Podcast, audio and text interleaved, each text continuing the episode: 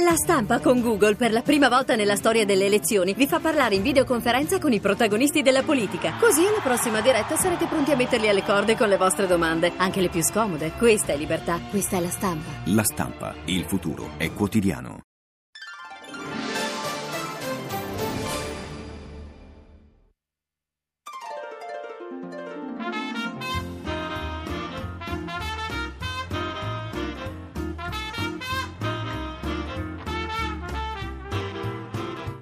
Radio Anch'io. L'attualità in diretta con gli ascoltatori.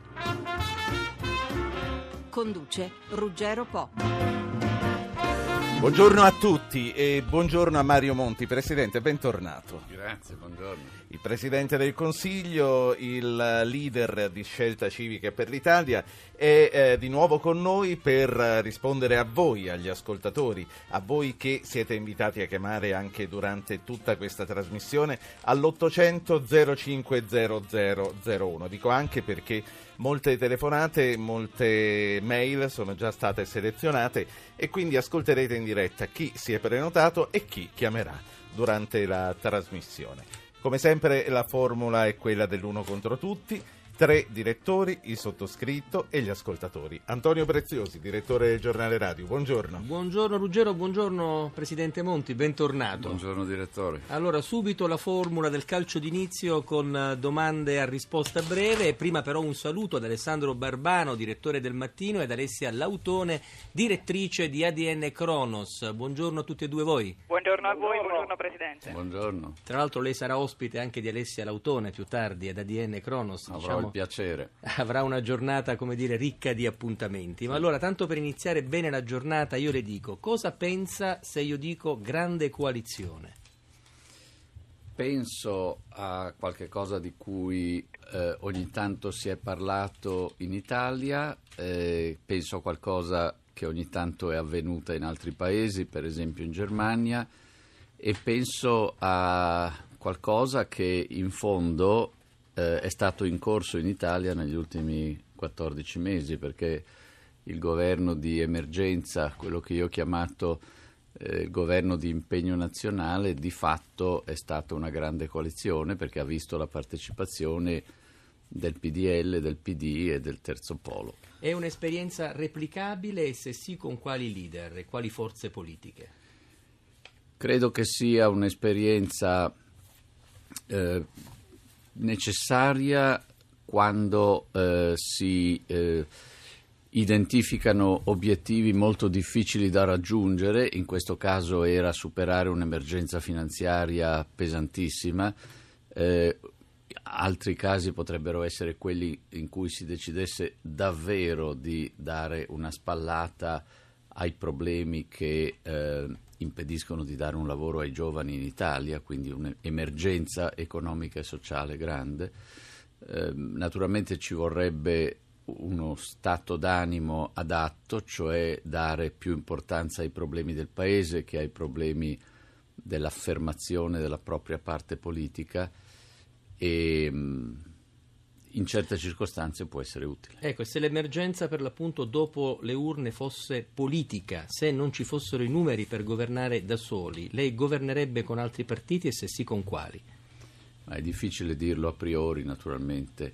Eh, credo che mh, vorremmo governare come scelta civica, vorremmo governare con eh, coloro che, pur avendo orientamenti diversi su altri temi, fossero però d'accordo nel impegnarsi a fondo per aggredire tutte quelle barriere, tutti quegli ostacoli che impediscono all'economia italiana di essere più dinamica e quindi anche alla società italiana di diventare più, più equa. Quindi eh, sarebbe difficile eh, governare con chi eh, non vuole un sistema della giustizia migliore, una legge sulla corruzione che finalmente c'è, ma migliore di quella che adesso c'è, eh, riforme del mercato del lavoro che eh, possano creare più occupazione e via dicendo. Si può governare con Grillo? Eh, è una buona domanda.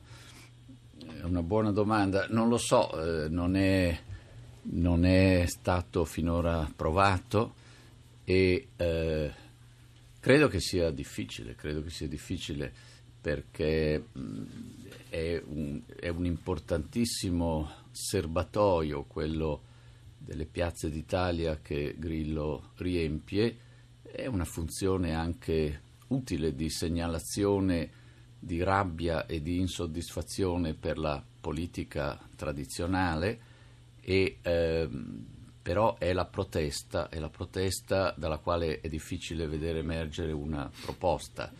Io mh, penso che moltissima gente che eh, è tentata di votare Grillo ehm, condivida le insoddisfazioni che noi abbiamo per la politica tradizionale anche noi eh, intercettiamo la protesta nei confronti della politica tradizionale, ma credo che in più abbiamo la proposta. Mi ha un po' sorpreso perché alla mia domanda eh, diretta se eh, si può governare con Grillo mi sarei aspettato un no secco. Lei ha detto è difficile ma non lo ha escluso, è così? No, ma che cos'è Grillo? Sono, eh, eh, dunque, lui mi sembra che non sarà, eh, potrebbe essere un ministro tecnico o un membro di un governo non parlamentare, perché mi sembra che non eh, aspiri all'elezione al Parlamento.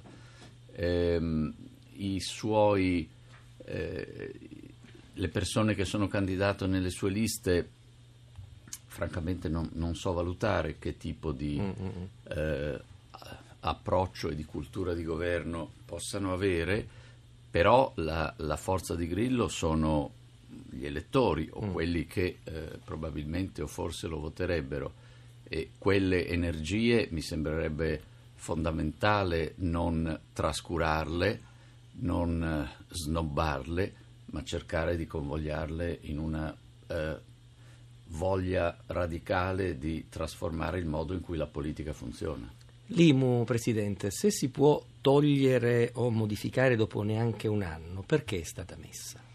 Ma è molto semplice perché eh, quell'anno non era un anno come tutti gli altri. Eh, all'inizio di quell'anno, cioè quando abbiamo iniziato eh, il governo di impegno nazionale, l'Italia, eh, come quasi tutti ricordano, salvo forse eh, chi er- era responsabile di aver portato l'Italia a quel punto, era sul punto del collasso finanziario eh, non si poteva sottilizzare. Mm. In più l'Italia, di nuovo con la firma di chi governava allora, il presidente Berlusconi, si era impegnata a raggiungere già nel 2013, non nel 2014 come era stato stabilito precedentemente, il pareggio di bilancio. Quindi abbiamo dovuto dare esecuzione agli impegni internazionali presi da un Berlusconi affannato nell'estate del dramma finanziario del 2011 mm. e in più l'abbiamo fatto con gli strumenti da lui stesso eh, inventati, cioè l'IMU, e abbiamo dovuto anticipare l'entrata in vigore dell'IMU e anche metterla sulla prima casa perché se no non ci sarebbero stati sufficienti. Forse però si poteva presentare come un una tantum, visto quello che poi si è col deciso senno, di fare dopo. È stato un errore di comunicazione. Non, mm, può darsi, ma non, non credo perché... Eh, Adesso sappiamo che l'emergenza finanziaria è stata superata, mm. ma abbiamo avuto per molti, molti mesi il mondo finanziario che scommetteva contro la capacità mm. dell'Italia di superare l'emergenza finanziaria. Quindi se in quel momento avessimo detto, sai cosa, adesso la mettiamo e poi fra un anno la togliamo, anzi se saremo abbastanza furbi fra un anno la rimborseremo, mm-hmm. e beh non avremmo avuto i benefici che abbiamo avuto in termini di trasmissione di una nuova credibilità dell'Italia. Detto questo, siccome le cose sono andate bene dal punto di vista del superamento dell'emergenza finanziaria, eh, adesso c'è la possibilità non certo di restituirla eh, ma eh, di eh, ridurre l'IMU già dal 2013 a partire dalla prima casa e abbiamo, eh, eh, direi, tutti i partiti, mi pare di capire, eh, delle proposte per farlo. La nostra proposta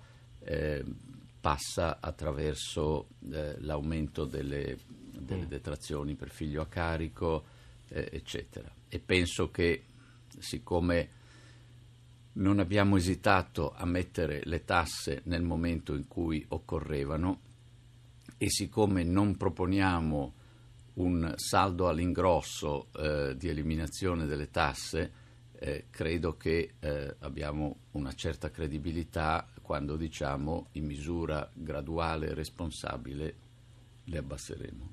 Ultima domanda, Presidente, poi lascio volentieri il microfono al conduttore, a Ruggero e ai nostri amici direttori. Eh, una domanda, se permette, anche un po' così confidenziale. Prego. Ma si è mai pentito di essere salito in politica, come dice lei? Ma no, diciamo, non ho mai cambiato stato d'animo rispetto a questa mm. salita, cioè che, eh, che, che, quella scelta eh, non fosse in linea col, col mio normale interesse personale, eh, lo sapevo prima e lo so anche adesso, che quella scelta eh, fosse qualcosa con cui spero di contribuire a non dissipare i sacrifici fatti dagli italiani l'anno scorso e a eh, aumentare le probabilità che vadano avanti le riforme che servono per dare lavoro ai giovani, è una cosa che che ho pensato prima di fare la scelta e è una cosa che penso ancora. E non... si è pentito di non essersi presentato da solo, di essersi invece alleato con uh, altri alleati politici come no, Fini, no, non mi sono pentito, non mi sono pentito. Qualche volta eh, vengo considerato un po' arrogante, eh, ma eh, credo che sarebbe stata arroganza dire io faccio appello alla società civile e eh, se qualcuno dal mondo politico vuole partecipare a questo appello io gli dico no, tu no.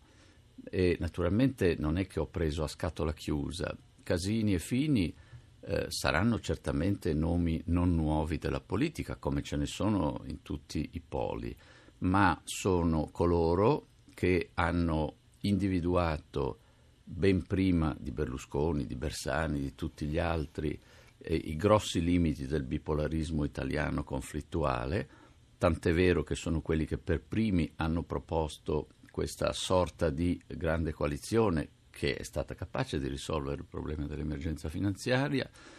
Eh, quando ho governato in quest'anno e mezzo eh, sono stati quelli che non hanno mai opposto resistenza alle riforme e infine hanno accettato i rigorosi criteri dal uh, conflitto di interesse, dichiarazione patrimoniale, eccetera, che abbiamo imposto ai nostri candidati e anche i meccanismi di controllo su questo. Quindi, in breve, quali sono i suoi rapporti con i suoi alleati? Glielo chiedo perché molto spesso sui giornali si legge di dissapori, tensioni e qualche divergenza di vedute. Eh, ci vediamo eh, poco perché ah, no. No, i pranzi ormai sono una cosa che appartiene al passato mm. perché non c'è più tempo in questo periodo. Vi vedete poco? Ci vediamo poco, ci sentiamo spesso. Eh, se si sentono le dichiarazioni che facciamo in materia politica sui contenuti, eh, credo che siamo assolutamente sulla stessa linea e, ehm, e, e quindi mi sembra che stia andando tutto benissimo. Ruggero. Sì, eh, lei tra l'altro ha risposto alla domanda del mio direttore su se si sia pentito di essere salito in politica. Io le volevo chiedere se lo considera ancora un posto più alto la politica o se dicendolo oggi parlerebbe di scendere.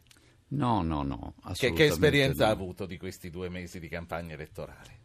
Beh, sono stati di campagna elettorale, quindi credo che eh, non venga dato il meglio, ma d'altra parte è una parte dell'esercizio democratico in cui ciascuno cerca di eh, trasmettere le proprie idee ai cittadini. Peccato che eh, per la volontà eh, di qualcuno dei miei competitors non ci siano stati i confronti diretti in televisione.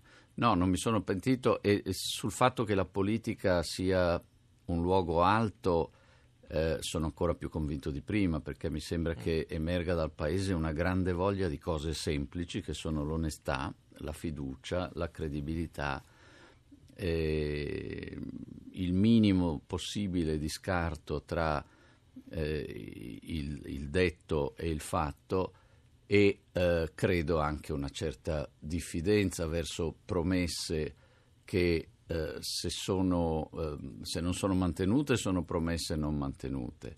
E se fossero mai mantenute sono promesse che danno la garanzia che il Paese sì. precipiterebbe di nuovo in una situazione Sa, critica. Gliel'ho voluto chiedere anche perché lei prima parlando di Grillo diceva anche noi intercettiamo la protesta. Sicuramente una parte della protesta sì, mi chiedevo se anche quella dell'antipolitica, che è un movimento eh, molto, molto esteso come stiamo vedendo nelle piazze. Il mio direttore le parlava dell'alleanza con due personaggi della politica eh, ventennale come Fini e Casini, quindi pensa di poter intercettare anche l'antipolitica col, col suo voto?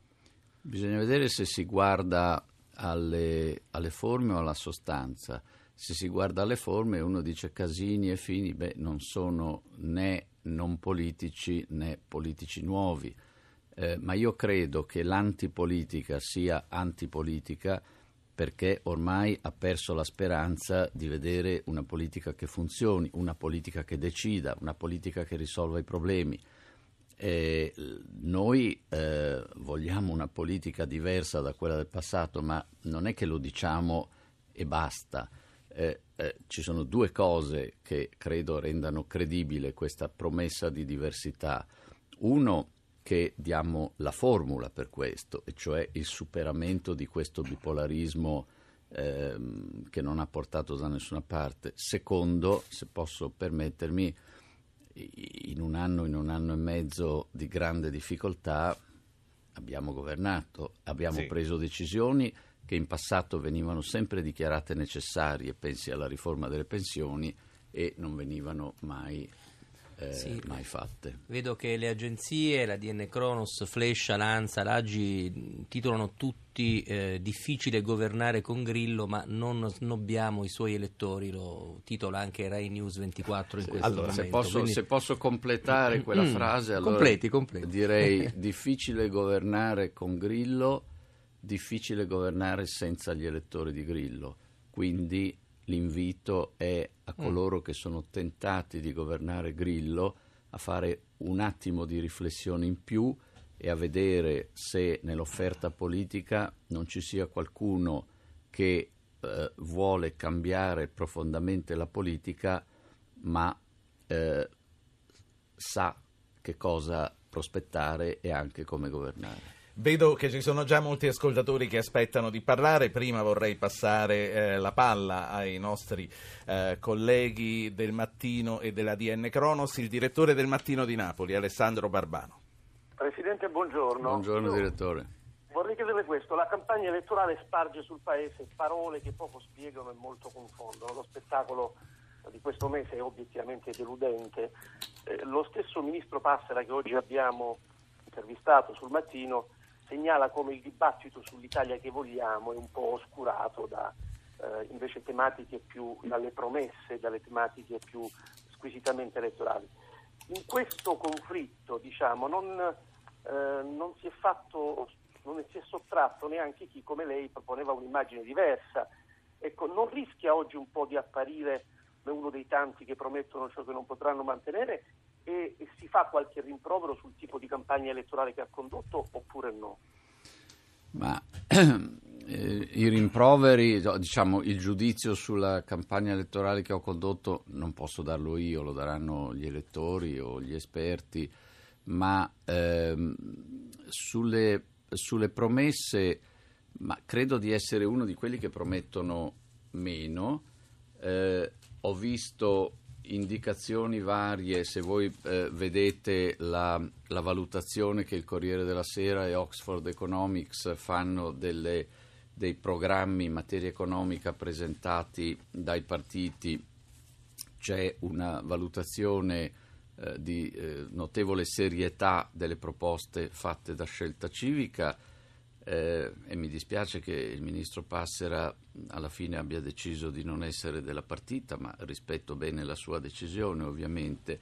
Mm. Poi vedo qui un altro, un, altro eh, un articolo che esce eh, questa mattina eh, che parla di un'indagine svolta con l'Istituto per la competitività eh, presieduto dall'economista Stefano da Empoli questo fa un quality, un quality check eh, dell'associazione La Scossa e eh, sulla qualità dei, dei programmi eh, viene fuori che Scelta Civica è eh, il primo, per carità sono tutte valutazioni parziali, soggettive, ma insomma fatte da persone che eh, non hanno un pregiudizio. Quindi di promesse, eh, francamente, credo di averne fatte poche e poi eh, tutto sommato credo che conti la eh, dimostrazione che uno ha dato o non ha dato di come governa. Ora eh, Berlusconi in passato ha fatto tante promesse, lui ritiene di averle mantenute, tutti sanno che non è così e, eh, e gli italiani hanno giudicato, gli italiani e il mondo hanno giudicato la sua capacità di governo e ehm, Bersani eh, penso che possa governare molto bene. Per ora, al di là del ministero, dei ministeri che ha retto bene in passato, anche lui non è comprovato, si comproverà se sarà Presidente del Consiglio, eh, quindi credo che ehm, chi vuole che il Paese sia governato guarderà anche eh, se chi è stato nella condizione di farlo, nel dovere di farlo, come è capitato a me, l'ha saputo fare o no. Alessia Lautone, ADN Cronos. Sì, Presidente, le chiedo una cosa che mi ha colpito l'altro giorno. Ho sentito un'intervista di Valentina Vezzali che candidamente ha detto che quando l'ha incontrata la prima volta lei le ha detto sono senatore a vita, sarò probabilmente Presidente della Repubblica. È vero questa cosa che ha detto lei oppure è stata un'uscita così non, non abituata magari a fare interviste politiche? E, e comunque volevo chiederle, crede che quella strada per lei sia ancora praticabile? No, ehm, è vero che con eh, Valentina Vezzali quando è venuta a trovarmi e, e ho fatto una certa fatica a persuaderla a eh, esercitare il fioretto nell'arte politica oltre che sulla pedana. eh, il fioretto è in fondo la, il giusto strumento, non la clava o, o altri.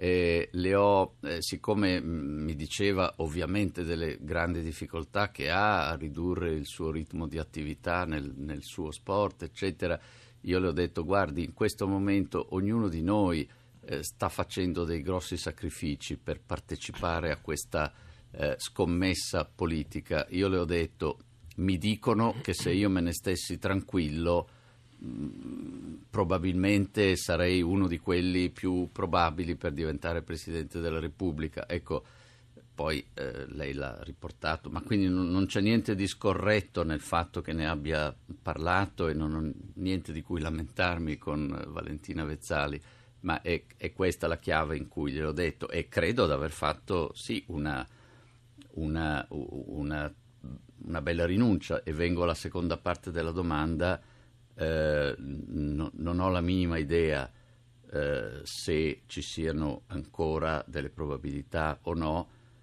credo che prima di questa scelta fossero molto alte in base a quello che i vari osservatori mi dicevano. Eh, passa agli ascoltatori. Comunque lei non pensa al Quirinale, dice anche perché sta pensando a una donna, conferma questo. Io sto pensando a una donna. Ah, no, beh, la frase è detta così. sta pensando a una donna dopo Messa Napolitano. così decontestualizzata, devo dire che è un po' insidiosa.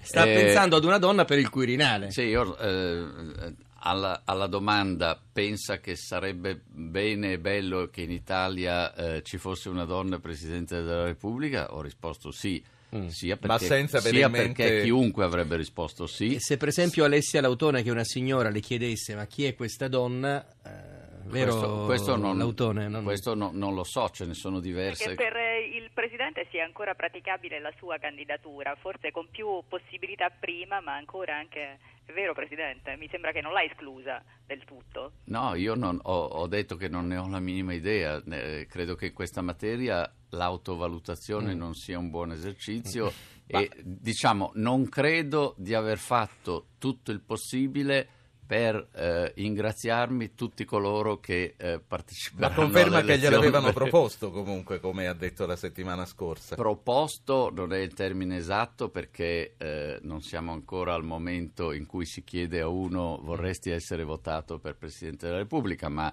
eh, personalità molto autorevoli del campo della politica, nei ragionamenti con me, eh, esaminavano questa ipotesi e cercavano di saggiare la mia reazione a questa ipotesi. Chi saggiava non ce lo dice. più di uno. Francesco, eh, cominciamo con gli ascoltatori. Francesco e Gabriele. Signor Francesco, buongiorno. Buongiorno dottor Po, un saluto a lei, al Presidente Monti, al Direttore Preziosi e a tutti i suoi ospiti. Presidente, la considerazione che volevo porle riguarda la prossima legislatura. Dico, da più parti viene considerata come una delle ultime chance per la ripresa reale dell'economia in Italia. Quello che le chiedo è se a parer suo il rischio instabilità istituzionale che si potrebbe creare dall'esito delle urne di domenica e lunedì potrà causare l'ennesima severità dei provvedimenti legislativi, determinando così un acuirsi del gap fra il nostro Paese e le altre potenze, relegandoci quindi di fatto sì. al ruolo di comprimari anonimi nell'economia mondiale. Grazie. Grazie a lei Francesco Presidente, non risponda, sentiamo i tre ascoltatori e poi risponderemo insieme. Gabriele, buongiorno. Sì, buongiorno, buongiorno a tutti. Ehm, niente, è chiaro che uno dei grandi temi di questa campagna elettorale, ne avete già parlato stamani mattina, è stato quello che riguardava l'intercettamento degli, eh, degli astenuti, degli insoddisfatti, dei antipolitici. Eh, io faccio parte del, eh, della schiera degli astenuti, oramai da anni, con grande rammarico, ma eh, devo dire che il disgusto nei confronti della politica è veramente tanto. Sì. Eh, devo dire che il professor Monti probabilmente mi ha intercettato. Perché dico probabilmente? Perché ritengo che abbia lavorato nelle condizioni in cui si è trovato a lavorare molto bene e abbia adottato dei provvedimenti, a mio giudizio, corretti. Però lui ha sempre sostenuto che questi provvedimenti ha potuto adottarli perché svincolato dalle logiche dei partiti e delle lobby che sì. ne condizionano le scelte. Lo stesso professor Ludwig tempo sì. fa disse... Eh, le chiedo di essere un po' sintetico, signor Gabriele. Prego? Le chiedo un maggiore sintesi, sì, di passare alla sì, domanda. No, la, la, la, domanda è molto semplice. Eh, come pensa, adesso che anche lui è sicuramente sostenuto e alleato a tradizionali partiti politici, vedi sì, vedi UDC, come pensa di garantire che potrà continuare sì. a, a, adottare quelle, le, le scelte eh, che ha adottato fino adesso senza tradire il, le, gli alleati. Chiaro. Grazie Gabriele, passiamo a una donna perché poi lei ci contesta che non abbiamo donne fra gli ascoltatori. Graziella, prego. Buongiorno. Buongiorno. Sono Graziella di Padova. Eh, Presidente, a me eh, lei piace moltissimo. Mi piace ancora di più quando ho sentito che ha proposto una donna per il Quirinale.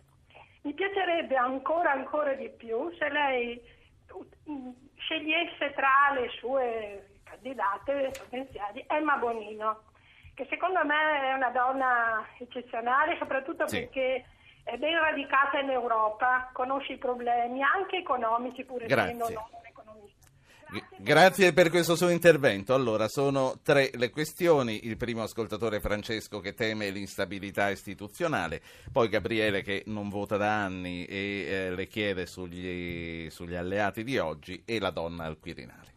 Allora, a Francesco che teme l'instabilità. Eh, Francesco teme l'instabilità e l'ingovernabilità di per sé, ma soprattutto perché ha detto eh, non farebbero fare, eh, fare, passi avanti al paese e che resterebbe relegato tra i comprimari. È un punto essenziale, Francesco. Vede, eh, recentemente c'è stato uno studio autorevole del Fondo Monetario che ha detto che se l'Italia va avanti nelle riforme strutturali, mercato del lavoro, liberalizzazioni, eccetera, che il nostro governo quest'anno ha avviato, per quel solo fatto eh, il, il, prodotto interno lordo italiano fra cinque anni, nei prossimi cinque anni, aumenterebbe del, di quasi il 6% in più di quello che sarebbe in caso diverso. Quindi ecco perché è così importante che tipo di maggioranza e di governo viene fuori dalle elezioni, perché non basta che venga fuori una governabilità comunque.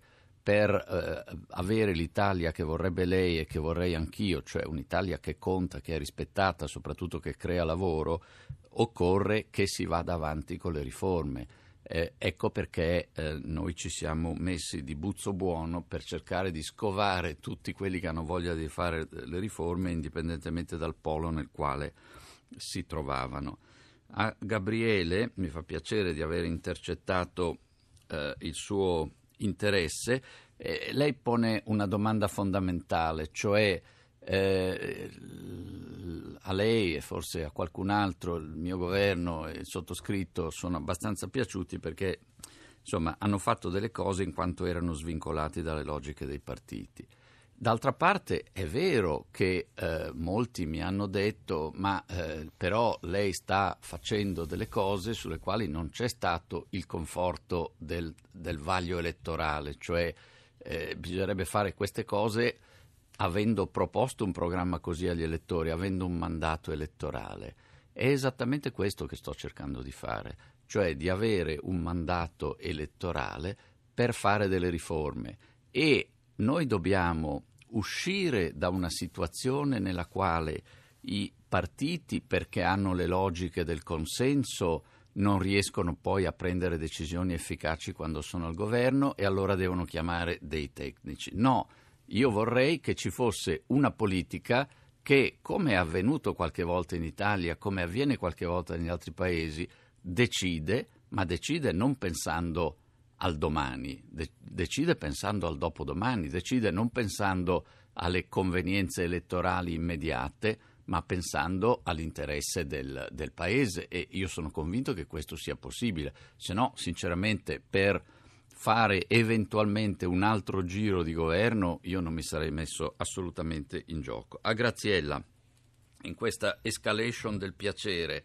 nel senso che le piaccio un po', le piaccio di più perché ho proposto, eh, o mi andrebbe bene una donna al Quirinale, le piacerei ancora di più se proponessi Emma Bonino.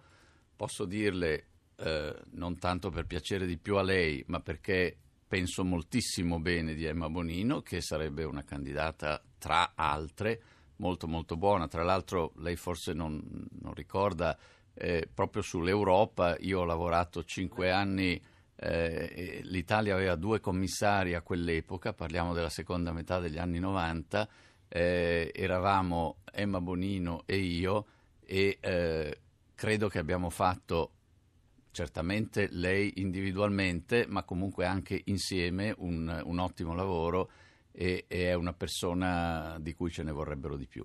Pubblicità, poi ripartiamo con eh, il confronto con il Presidente del Consiglio e leader di Scelta Civica per l'Italia eh, Mario Monti, riprendiamo con i direttori del Mattino, dell'agenzia DN Cronos, del nostro giornale Radio Rai e con voi 800 05 0001. Pronti per ripartire con eh, Mario Monti in studio con noi. Eh, Presidente, eh, lei parla qui, le agenzie ascoltano, rilanciano e vedo che è stato captato al volo un endorsement, forse involontario, questo ce lo deve dire lei, a Pierluigi Bersani. Lei ha detto credo che Pierluigi Bersani possa governare molto bene. Questo significa che eh, già sta pensando veramente a quell'alleanza sempre negata ma che tutti pensano sia nelle cose.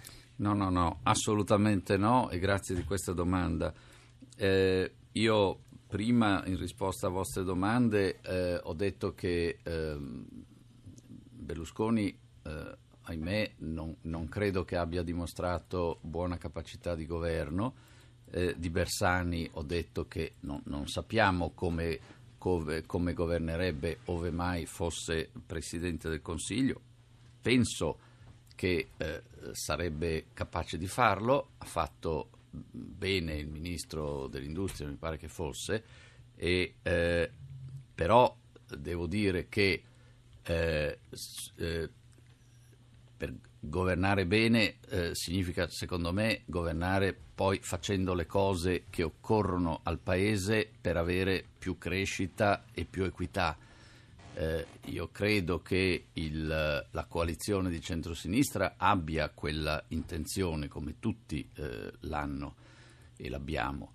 Eh, sono anche convinto, e l'ho detto serenamente più volte, che però quella coalizione, per la sua composizione, per la storia di varie componenti eh, politiche e sindacali di riferimento, eh, non dia ehm, non, non lasci intravedere, a mio modesto giudizio, eh, la capacità di prendere quelle misure e forse neanche la volontà di prendere quelle misure che eh, servirebbero per rendere davvero l'Italia più sì. competitiva.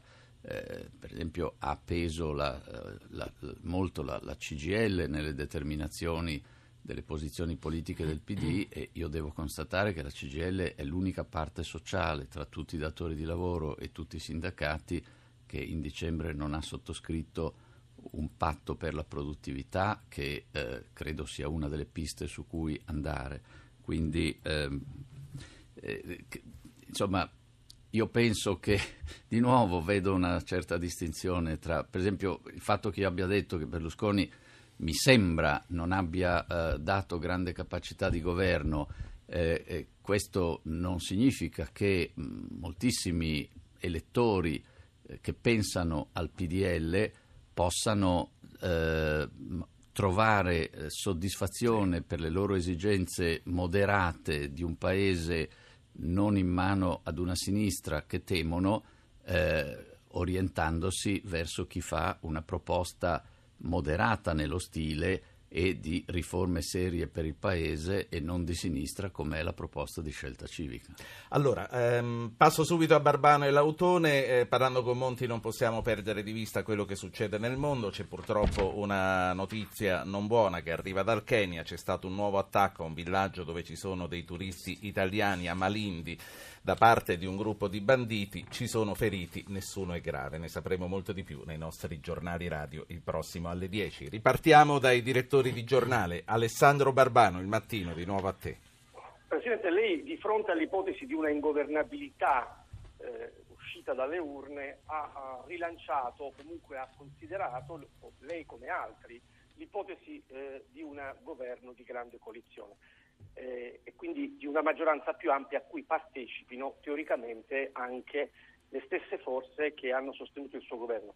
È evidente però che eh, questo governo non potrebbe essere guidato da nessuno dei leader che si sono, sono scesi in campo per rivendicare la premiership in questa competizione elettorale e quindi eh, sarebbe necessario far ricorso a un nuovo tecnico e, e dove lo andiamo a pescare nella sua valutazione. Ritiene che tra le riserve della Repubblica ci sia una figura, una personalità di questo tipo oppure pensa che uno dei candidati premier possa ottenere il consenso da parte anche delle altre forze per la guida di una grande coalizione così come si immagina in questo momento?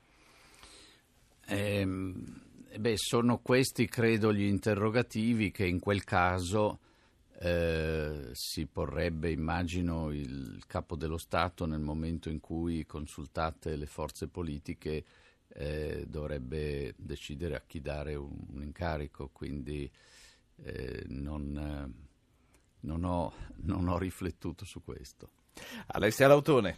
ADN Cronos. Presidente, la Corte di Strasburgo ha detto sì all'adozione dei figli del partner nelle coppie gay. Cosa ne pensa di questo? Ehm, che la mia sensibilità eh, è un po' diversa e eh, penso che dobbiamo decisamente rafforzare i diritti eh, delle coppie eh, gay. Eh, se andare fino all'adozione è una cosa che non, eh, nella mia sensibilità mi sembra forte. Detto questo, eh, in linea generale eh, è chiaro che dobbiamo eh, andare verso linee europee in tutti i campi. Ritorniamo ai nostri ascoltatori. Eh, Geng da Treviso, un immigrato dal Senegal. Buongiorno signor Geng. Buongiorno, buongiorno a tutti, buongiorno. Buongiorno. Sì, no, io volevo chiedere al signor Monti cosa ne pensavo proprio della cittadinanza dei figli di immigrati nati in Italia. Io sono originario del Senegal, del Senegal e non sono d'accordo affatto proprio nell'automatismo proprio di avere la cittadinanza per quelli nati qua, cioè, perché se no saltiamo proprio una, una, una, fase importante che è l'integrazione, perché anche la cittadinanza non va imposta, uno nasce, si integra, si sente italiano, fa la richiesta e dopo diventa italiano, cioè, proprio come tutti gli altri italiani senza fare proprio distinguenze di prima categoria o di seconda Grazie. categoria. Grazie, la domanda è chiara. Con questo intervento abbiamo confermato anche l'interesse non solo di Alessia Lautone per i diritti e eh, il Presidente Monti risponderà presto. Voglio arrivare a Giuditta che chiama da Modena, poi Antonio. Giuditta, buongiorno. Buongiorno. Dunque, io mh, volevo questo, chiedere questa cosa al Presidente. Premetto che stimo il tentativo del suo impegno politico e per il nostro Paese e il modo in cui ha cercato di spiegarci le cose che ha fatto. Arrivando a una domanda specifica, mh, io mh, fra le tante che avrei, in tema di semplificazione, le chiedo, nell'anno del suo governo sono state introdotte diverse norme che per il privato hanno avuto l'effetto di ulteriore appesantimento della burocrazia. Mi, mi, riferisco alla tracciabilità dei pagamenti, alla comunicazione dei movimenti relativi ai conti correnti bancari, alla comunicazione dei soci, alla responsabilità solidale nei contratti d'appalto che sì. un appesantimento burocratico e altre norme. Quindi lei dice paradossalmente il cittadino ha un appesantimento burocratico là dove si vorrebbe snellire. Certo, io faccio una considerazione su questo. Comprendo benissimo la necessità che lo Stato ha di farsi pagare le imposte in modo equo e dall'altra parte comprendo che abbiamo degli impegni perché alcune norme sono sì. introdotte per impegni europei e anche, hanno anche una filosofia giusta. Ma mi chiedo, da una parte se lo Stato comprende l'onere che sta mettendo a carico del contribuente, che no, spesso è trasferire un dovere certo. dello Stato in capo al cittadino perché lo Stato non riesce a sopperire alla sua funzione, che io peraltro ho sì. delegato e pago le tasse perché la compia. Quindi chiedo, al Presidente, ma secondo quale idea di fondo lei intende impostare il rapporto fra Stato e cittadino? Grazie. Sento con piacere che lei ci considera, non ci considera degli sciocchi, ma qual è il tipo di rapporto immagine fra chi governa e chi è governato? Grazie, grazie Giuditta. Antonio, tocca a lei, buongiorno.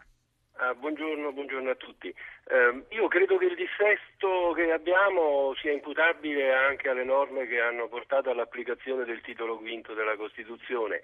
Eh, chiedo, professore. Ehm, Quindi lei sta parlando dell'aver dato troppi poteri, secondo lei, alle regioni? Sì, Troppa sì, autonomia? Il, il professore sa perfettamente di che cosa. Quindi Volevo che capissero anche gli ascoltatori. Grazie, signor Antonio. Eh, Presidente. Allora. Eh, sulla prima domanda, eh, qui non ho nessuna esitazione di coscienza e ho una chiara posizione morale e politica, cioè eh, io sono favorevole a che venga concessa la cittadinanza italiana ai figli degli immigrati nati in Italia. Eh, non l'abbiamo potuto fare nell'anno di governo di emergenza eh, perché mh, non rientrava tra le priorità eh, che il Parlamento ci aveva assegnato, ma soprattutto perché sapevamo che una parte politica, quella del PDL, non era favorevole. Io penso che sia invece opportuno dare questa eh, nazionalità italiana eh, sia per una questione di eh, elementare diritto civile sia perché è interesse dell'Italia nelle condizioni di eh, massimo controllo eh, nei confronti dell'immigrazione illegale, ma è interesse dell'Italia poi favorire il ricambio eh, sociale, demografico, culturale della nostra popolazione che va eh, resa più dinamica e spesso è proprio l'immigrazione, vedasi la, la storia degli Stati Uniti che fa eh, questo. E quindi senz'altro. Eh, la signora Giuditta, interessante, cioè dalla semplificazione ehm, arriva al punto di come noi vediamo, di come io vedo il rapporto tra il cittadino e lo Stato. Allora, è vero che abbiamo introdotto alcune norme come la tracciabilità, che sono purtroppo importanti per ridurre l'evasione fiscale e eh, d'altra parte in molti campi abbiamo effettivamente semplificato, per esempio la carta d'identità che, eh, che, che, che verrà adesso a scadenza per ciascuno di noi in corrispondenza della data di nascita per facilitare anche il ricordarci del rinnovo. Poi la carta d'identità elettronica per la quale abbiamo stanziato fondi, era una cosa di cui si parlava da tantissimi anni e che adesso va in esecuzione, che sarà un documento unico che faciliterà tutti i rapporti tra il cittadino e lo Stato. E eh, vorrei però dire, signora, non so se lei sarà d'accordo, che eh, quelle maggiori eh, norme che sono state introdotte in materia fiscale purtroppo sono tanto più necessarie quanto più eh, è diffusa in un paese la eh, convinzione che pagare le tasse è un optional. Ora, siccome abbiamo delle forze politiche che hanno diffuso eh, l'idea che mh, la, la, tassa è una cosa quasi illegale che fa lo Stato mettendo le sue mani nelle tasche degli italiani e siccome abbiamo, eh, abbiamo eh, forze politiche che propongono condoni a ogni piezo spinto e per esempio il, ehm, le, le, misure che adesso il PDL propone in materia di Equitalia porterebbero di nuovo a ehm, di fatto anche quelle ad una sorta di, di, condono e si è dimostrato che dai condoni precedenti eh, nasce anche una recidiva di chi ha già fatto un condono a non essere. Pensi che lo Stato oggi sta inseguendo eh, 4 miliardi di euro che sono dovuti da gente che si è avvalsa dei condoni di Berlusconi nel 2002-2004 e che non ha poi pagato questi 4 miliardi. 4 miliardi è una somma importante, equivale a tutto il gettito dell'IMU sulla prima casa. hanno pagato la prima rata e non quelle successive. Eh, per cui, per cui eh, io vorrei che si diffondesse una, una cultura di, di, di, di una legalità anche fiscale, dopodiché sarebbe possibile avere aliquote più basse perché sono troppo alte le nostre aliquote e sarebbe anche possibile essere... Eh, ultima cosa, il titolo, il titolo, quinto, sono così d'accordo con lei, non mi ricordo il suo nome. Antonio. Antonio, sul fatto che il, il titolo quinto della Costituzione, come è stato modificato, rende quasi impossibile allo Stato eh, fare una politica in materia di infrastrutture, energia, eccetera. Sono così convinto che abbiamo presentato qualche mese fa un disegno di legge per modificare la Costituzione sul titolo quinto e lo, lo, riproporrei immediatamente se fossi al governo. Ecco, prima di tornare per l'ultimo intervento all'autone Barbano, le eh, leggo tre messaggi che arrivano tra sms e email.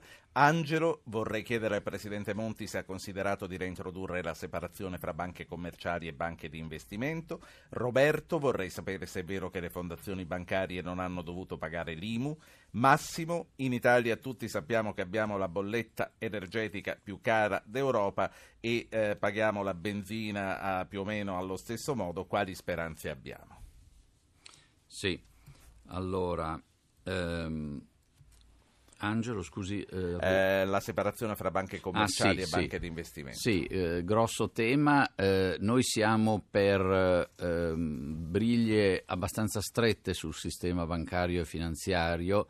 Eh, per esempio, siamo, è il nostro governo che ha schierato l'Italia in sede europea tra i paesi favorevoli alla cosiddetta tassa Tobin, la tassa sulle transazioni finanziarie i governi precedenti non erano favorevoli e adesso in Europa si sta mettendo questa tassa. Sulle, ehm, sulla eh, se- separazione tra banca commerciale e banca di investimento, questo è uno dei temi eh, considerati in un uh, gruppo di lavoro che la Commissione europea ha istituito. Eh, arriva- la Commissione non è ancora arrivata a fare una, una proposta precisa queste cose credo che vadano, diciamo, eh, il più possibile armonizzate in Europa. Sì. IMU e banche. Eh, IMU, eh, per, per le, le, le, fondazioni, eh, diciamo, non le do una risposta di dettaglio, eh, ma la, eh, un conto è una fondazione eh, un conto è eh, una banca, la banca è un esercizio commerciale, una fondazione dipende, dipende se è essenzialmente una fondazione che ha eh, partecipazioni bancarie eh, o no, quindi il trattamento fiscale anche in base a norme europee è differenziato a quel Sì. titolo. Alt- sì. Massimo aveva chiesto. Ecco, Massimo, eh, anche qui le chiedo Sì, una risposta sì. molto breve. Bolletta energetica, accise sulla benzina, se sarà mai possibile ridurre il peso. Deve essere possibile, se no l'Italia non compete. Abbiamo presentato una strategia energetica nazionale, mancava da vent'anni, credo l'abbiamo presentata in ottobre. L'autone ADN Kronos. Presidente, se tornasse indietro con l'esperienza che ha oggi della politica e del governo, farebbe le stesse scelte, cioè sceglierebbe le stesse persone per la guida dei ministeri o cambierebbe qualcosa? Gran parte eh, le confermerei, gran parte delle persone, eh, magari non, eh, non tutte, ma sono complessivamente sono molto molto soddisfatto della generosità dell'impegno e dell'efficacia dell'impegno dei miei colleghi ministri. Nomi non se ne fanno nemmeno. Ovviamente no. Eh, Alessandro Barbano, direttore del Mattino. Presidente, lei ha messo, diciamo, eh, eh, a posto i conti dello Stato con le misure che sappiamo, ma nell'ultima stagione eh, del governo eh, una serie di appuntamenti saltati legati alle fibrillazioni dei partiti, penso alla riforma delle province, penso anche a una cosa di cui nessuno ha parlato, ma ai mancati tagli delle regioni, che eh, diversamente da come aveva eh, prescritto il governo nel suo decreto non hanno temperato ai tagli previsti. Ecco, queste, questi appuntamenti saltati possono rischiare di far mancare qualche eh, denaro alla finanza pubblica con il rischio di qualche correzione per il governo che verrà in termini di nuove manovre oppure lo esclude anche a prescindere da queste, da queste variabili?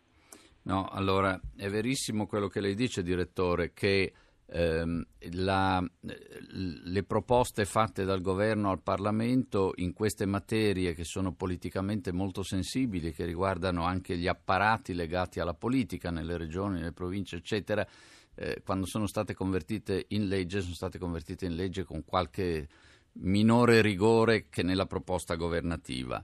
Eh, e quindi eh, bisogna secondo me riprendere in mano questi temi e andare più a fondo con una maggioranza spero riformista nel prossimo Parlamento. Detto questo, le, le coperture, eh, diciamo la, la, i conti dello Stato sono tarati su quello che effettivamente è stato deciso dal Parlamento. Non vedo da questo punto di vista necessità di manovre supplementari, né le vedo in relazione a un esito del PIL eh, un po' peggiore del previsto nel, eh, a, a, causa della congiuntura perché gli obiettivi fissati con l'Europa sono fissati in termini strutturali, quindi insensibili al ciclo economico. Presidente, due domande e risposta brevissima. Se martedì mattina lei scoprisse di essere determinante per entrambi i poli, con chi si alleerebbe? Eh, ci penserei, vedrei i numeri, eh, ragionerei prima di tutto con eh, gli altri membri della nostra iniziativa politica e, e poi sarei eh, molto disponibile come interlocutore e credo molto eh, fermo sulle posizioni e sui programmi, visto che, ripeto per un'ultima volta, non siamo, non siamo, e non sono entrato in questa eh, impresa politica per governare a tutti i costi. Non c'è uno dei due a cui si sente più vicino, diciamo così, a priori. A priori Aspetterebbe no. dopo. Aspetterei dopo. Seconda domanda, se invece martedì mattina scoprisse che può governare da solo, quale sarebbe il suo primo provvedimento a Palazzo Chigi? Ehm, riprendermi dall'emozione che quel risultato determinerebbe, anche se sono sicuro che se avessimo avuto 4-5 mesi di tempo di più, quello sarebbe stato il risultato. Senta, tornando alla sua speranza di poter intercettare eh, parte dell'elettorato che eh, protesta e che è tentato a votare Grillo, eh, prima discutevamo probabilmente non sarà facile intercettare da parte sua l'antipolitica, ma nemmeno l'anti-europeismo, quindi vorrei chiedere che cosa, che cosa risponda a chi le contesta, e sono numerosi anche fra chi ci ha scritto, di avere un eccessivo riguardo verso le prescrizioni dell'Europa. Eh, il riguardo verso le prescrizioni eh, fa parte della serietà di un paese, anzi sono lieto di annunciare qui a voi che nei dati di novembre 2012 pubblicati ieri eh, l'Italia ha, eh, ha, realizzato un grossissimo progresso nel in quello che era in passato un cronico ritardo nel eh, recepimento delle varie direttive. C'era un deficit di direttive di 2, qualcosa per cento e si è ridotto mi pare a 0,4 è stata la performance no dal 2,4% sei mesi fa allo 0,8% di oggi un paese che è in regola con le varie caratteristiche dell'essere europeo è un paese che poi può pesare di più quando si tratta magari di cambiare a livello europeo queste, queste regole. Ultimissima cosa a proposito di Grillo e dei, e dei cosiddetti grillini. Grillo chiede una cosa come se fosse una conquista e una rivoluzione. Dice no redditometro, ci vuole il politometro, cioè che per i politici sia chiara eh, la dichiarazione del reddito, ma anche tutta la loro situazione patrimoniale, perché si possa controllare se c'è un arricchimento illecito, eccetera.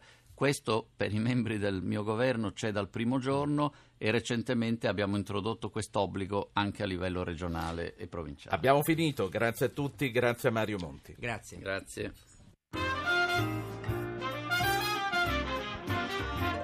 Avete ascoltato Radio Anch'io, ha condotto Ruggero Po, regia di Anna Posillipo, assistenti al programma Alberto Agnello e Valentina Galli, coordinamento tecnico Antonello Piergentili e Fabrizio Rocchi. Potete iscrivervi alla mailing list e ricevere le anticipazioni sulla trasmissione del giorno dopo scrivendo a radioanchio.it. Archivio puntate e podcast su www.radioanchio.rai.it. Pagina Facebook Radio Anch'io, Radio 1 Rai.